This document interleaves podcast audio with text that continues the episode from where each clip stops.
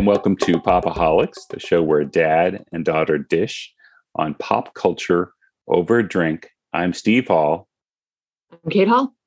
and I added the over a drink, uh, even though we're not technically drinking alcohol right now. I did want to talk about a beer I had over the weekend. Uh, okay.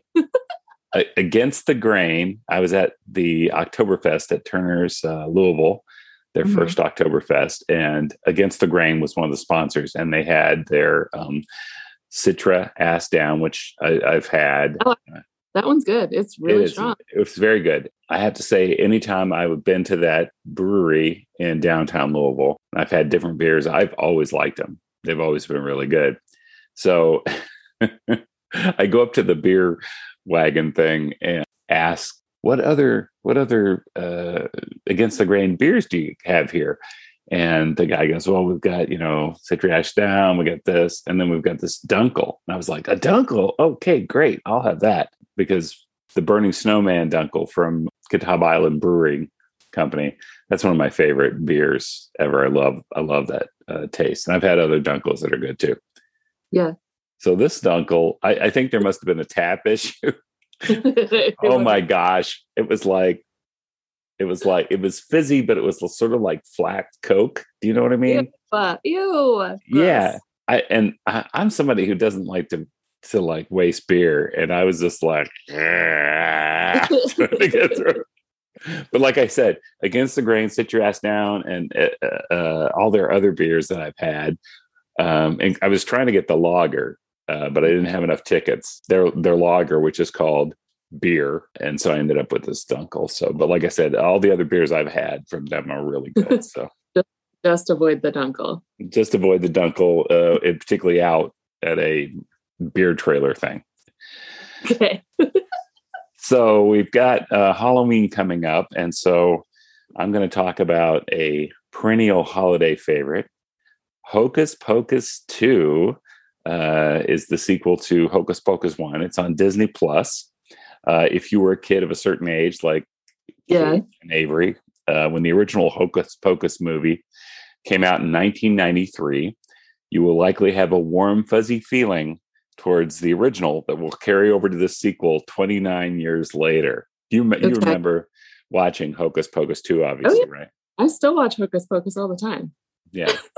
And what do you like about hocus pocus I just, you know, I mean, the witches were the best part, but Midler and Serica, Ser- Serica? Sarah? no, That's a new person Serica. she's my favorite um, and Kathy, uh, I think it's Najimy. Um, they're, they were so funny and like scary, but not too scary. And, you know, Gary, um, I almost said Gary Oldman. That's not, uh, that's not him. The guy that they, uh, damn it, dad. Are you talking about the guy who plays billy butcherson no, the, when they go and they're trick or treating and they, they go to the older couple's house. oh garry marshall and penny marshall Garry Marshall. Um, his little appearance there, and then like uh, my favorite quote that I say it all the time is every full moon. I can't go out there. There's like, what does she say? Something about it's a full moon. The weirdos are out, which So, I still quotable. It's funny. I love the number where they do. I can't put a spell on you. can't it's put a spell good. on you right Yeah. Exactly. Okay. So, like Kate alluded to, the original Hocus Pocus was the story of the Sanderson sisters, Yeah. uh, three witches from Salem, Massachusetts, played by Bette Midler, Serica. Oh, wait, that's Sarah mm. Jessica Parker, and Kathy Najimy, who are resurrected accidentally by a virgin. And with the help of their magic book, they plan to terrorize Salem. And they're thwarted by some kids working together. Hocus Pocus 2 is the same plot, right down to Doug Jones back as zombie Billy Butcherson, and the sisters having a big musical number where they cast a spell on the townspeople. Uh, this time around, it's Blondie's One Way or Another, Okay. and the townspeople do a dance clearly lifted from Michael Jackson's Thriller video. That zombie dance, right? Yeah. And when the witches need to fly and broomsticks aren't available, they once again turn to some modern appliances. So, not a lot original here, But who are we kidding?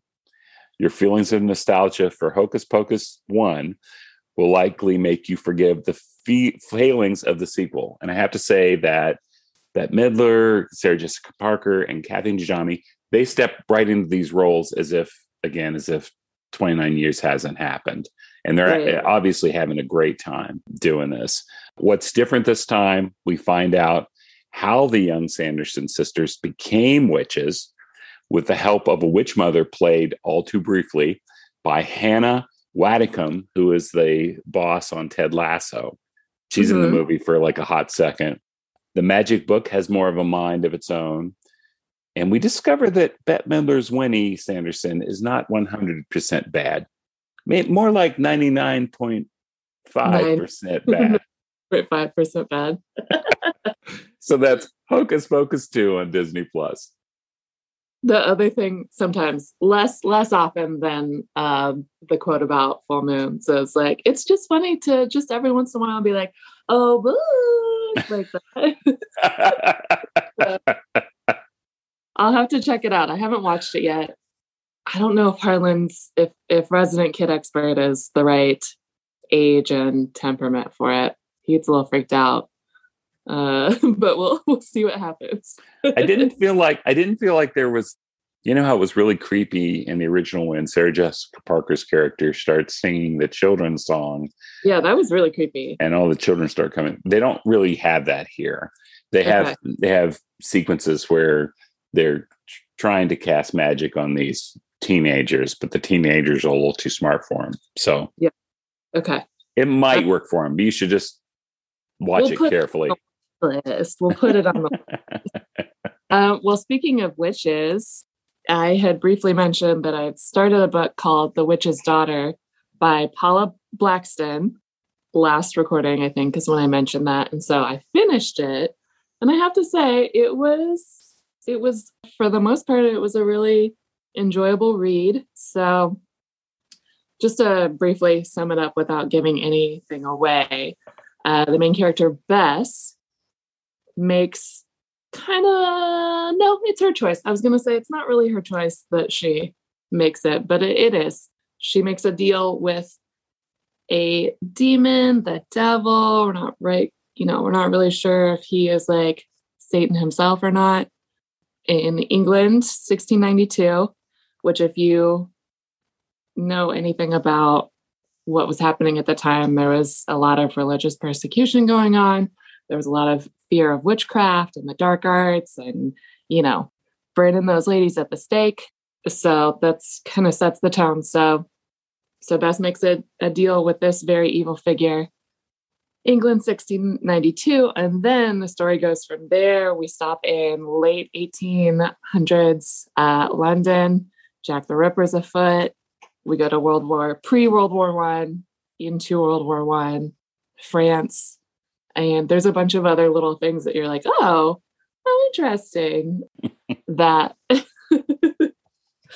that that happen. And so like I said, I really liked it for the most part. It it is a little more bloody than I was expecting it to be. A little bit more bloods and gut blood and guts than I had previously thought, but not to the point where I was like, oh, I gotta get away from this. The ending was a little abrupt. It's kind of it's the first in like a series, right? Oh, is it? I think I read that. Maybe, maybe that's why the ending was abrupt. So I was like, I was like, oh, oh, oh, we're done. Okay. I'll have to go. I'll have to see if there's another another book in, in uh, if it is a series because I really was like confused that it just boom we're done. So yeah. yeah. So, anyways, that's The Witch's Daughter by Paula Brackston. Okay. Well, continuing in this uh, supernatural theme, mm-hmm. I'm going to talk about a novel as well, uh, The Good House now, this is not the Anne Leary novel about affairs, feuds, and other scandals in a small New England town, or the movie of the same name starring Kevin Kline and Sigourney Weaver. No, this, The Good House, is a 2004 supernatural suspense novel by, oh my gosh, this woman's name, T A N A N A R I V E, Due. So Tanner Tananarive Due. And this is one of the few horror novels I've read that draws from the Black experience as well as the complexities of voodoo. Uh, the Good House uh, is a house in Sacajawea, Washington, uh, much beloved by the people there because it survived a natural disaster. And the person who owned the house, Marie Toussaint, played this big role in helping the townspeople through that time, uh, as well as she saved a child from apparent de- demonic possession. But that situation was more complex than it first appears in the book. And there was a cost to the Toussaint family. Now, years later, Marie's granddaughter, Angela, returns to the good house in an attempt to discover the truth behind the death of her son, Corey, in the basement. There are thrills and chills in this book, as well as horror worthy of Stephen King at his best. Due also writes movingly about how racism has affected the Toussaint family from lynchings in the past to the more casual hatred today. Uh, rather than your typical haunted house or monster story, I really liked how this book had voodoo at the heart of it, which seemed kind of fresh, novel. And Due does a great job explaining the different voodoo spirits and how they're both bad and good ones, which yeah. plays an important part in part plot. So, The Good House is a good read. I love it when you come up with your little, your catchy little like things that you just sprinkle in there every once. well, the only other thing I have to talk about because I just started it last night is a series that just debuted on Netflix called The Empress. It is a German filmed series about. We're going to do a little history dive, Dad, uh, about Elizabeth more commonly known as uh, Sisi or Sissy, the Empress of Austria and Queen of Hungary. Do you know about this woman? No. Okay, so because there's, I needed a little bit more context when I started the series. So it is English dubbed and there's subtitles, uh, so you'll be able to follow along. But this series tells the story of Elizabeth, starting with her, not, eh, it's a little sketchy, her dramatic, we'll say, courtship with Franz Joseph, the Emperor of Austria, and her having to navigate the intrigue and the power struggles of the Habsburg court. So basically, I was like, okay, I don't know who this woman is. So I Googled it. It's kind of sad. I don't want to spoil anything, but she had a t- tough, tough life as the Empress. It doesn't seem like she was suited to the perhaps kind of backstabbing and political intrigue that was going on. But so basically, she was beloved by the uh, Austrian people in Hungarian people. Sorry, I couldn't say that. And so then when I was Googling it, I found out that uh, basically the stuff that happens in her family all of these different events happen. And so then that all leads to uh, Franz Joseph's, I think, nephew eventually becoming emperor. And then him being assassinated leads to World War World One. One, yes. Uh, yeah, so we're not there yet. So this just tells her story. So if you there's a like you remember the History Channel? Is that still mm-hmm. a thing? Yeah. There's uh, the History Channel, there's like an article if you Google it. So just, you know, just quickly uh, go through that and you'll be up to speed. I like it so far. I'm on, I think, the third or fourth episode. Beautiful to look at. Beautiful sets, beautiful costumes. Uh, scenery is gorgeous. The film is gorgeous. The lighting's gorgeous. Uh, apparently, not historically accurate at all. and I would imagine, since it's you said it's a it's ger- a German production. Yeah. We probably don't know most of these the cast, right? Right. I have never heard of any of the actors and actresses, so we'll just we'll just skip that. Go into it and see what happens for you for you. But if you like, I we talk about it every once in a while. If you like uh, a period piece, really um, like gorgeous costumes and you know it's beautiful to look at. If you don't really if you're not uh, super concerned with historical accuracy but you want to be visually delighted then you should probably check it out. Okay. That's the empress and it's on netflix. Netflix. Okay yeah. so i also want to talk about a period piece but in a way the fact that it's a period piece almost doesn't matter. It's a movie called the outfit which is available on Amazon Prime, Google, YouTube, etc.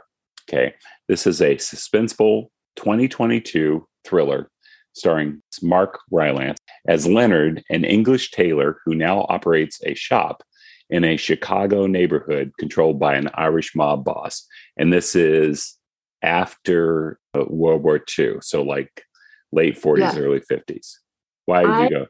I heard about this months ago months ago and was like looking forward to the release and then I just kind of forgot about it. So I'm I'm eager to hear what you thought. Okay. So Rylance uh, won an Academy Award playing a spy in Spielberg's Bridge of Spies in 2015. Mm-hmm. And like that portrayal, Leonard is a man who appears quiet and reserved, but has a lot going on under the surface. Okay. So Leonard, uh, like I said, operates this shop. We would call him a tailor, but he mm-hmm. makes a big point of saying a tailor is somebody who just sews on buttons on clothing. I'm a cutter. And by that he means he's he actually takes your measurements, he cuts out the fabric, he carefully mm-hmm. puts it together, he sees how it hangs on you, etc. So he takes a lot of pride in his work. Well, the problem is his primary customers are gangsters, and they have a drop box in his shop for some of their mm-hmm. nefarious activities. Three of the key gangsters are played by Johnny Flynn, who we've talked about on the show before, Dylan O'Brien, and Sir Russell Simon Beale. Okay. okay. One night, the gangsters discover that there appears to be a rat in their organization feeding information to the FBI. Who is it?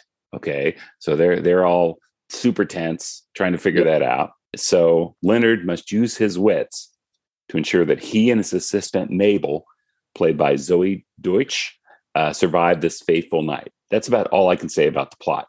The outfit was directed by Graham Moore from a screenplay he co wrote with Johnathan McClain. When you watch this thing, it feels like a stage play almost because almost the entire movie takes place in two rooms of the tailor mm-hmm. shop.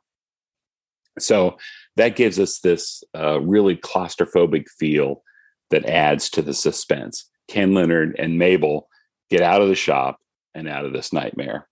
The cast is great. The twists and turns are many. The outfit is highly recommended. So that's the outfit available on various streaming services. You should check it out. Nice. That's yeah. I'll watch it. Um, maybe I'll watch it tomorrow on my next day off. Yeah, I totally forgot about that, but I had seen I don't know when I saw trailers, but I was like, "Ooh, this looks this looks really good," and then just whoop, out of uh, out of sight, out of mind. So yeah, yeah. it's good. I wish I could say more, but I can't say any more without revealing stuff that happens in the plot. So okay, so you don't have anything else you've been doing pop culture wise? No. Zero. Zero. uh, next time I will talk about. I'm reading a, a book from 2008 or 2009 called The Good Thief by Hannah Tinti.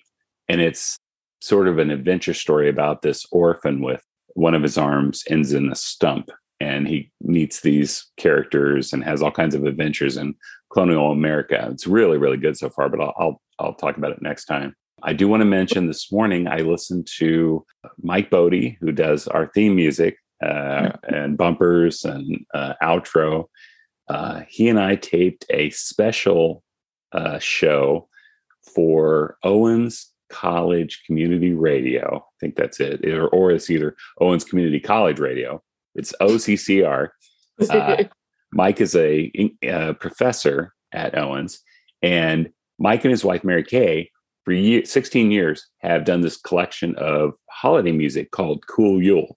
And it's songs off the beaten track, um, interesting arrangements. Uh, there's funny ones. There's just beautiful ones. It's, it's great. I've discovered a ton of great music uh, through these collections. And so he and I did a, a show for Owens um, at the request of the program director there, uh, which we talk about some of our favorite songs on Cool Yule. And Okay. uh, I listened to it this morning. Oh my gosh, it's really good. Of course, the problem is Owens Community College has the type of license that will allow them to play copyrighted material. We do not. So we'll have to, I'll have to edit out the parts of the show where the music is and then direct people to our Spotify. But people will hear that somewhere around Closer to the Thanksgi- holiday. Thanksgiving, early December. Yeah. yeah. Okay. Cool. All right. Well, Kate, where can people find us? People can find us on uh, Facebook and Instagram at Popaholics Podcast, on Twitter at Popaholics. And then please, if you have uh, new streaming, new books, new whatever you want to talk about, send us an email to popaholicspodcast at gmail.com. Okay. I think that's it for me. Uh, this is Popaholics. I'm Steve Hall. I'm Kate Hall. Go out and enjoy pop culture. Bye.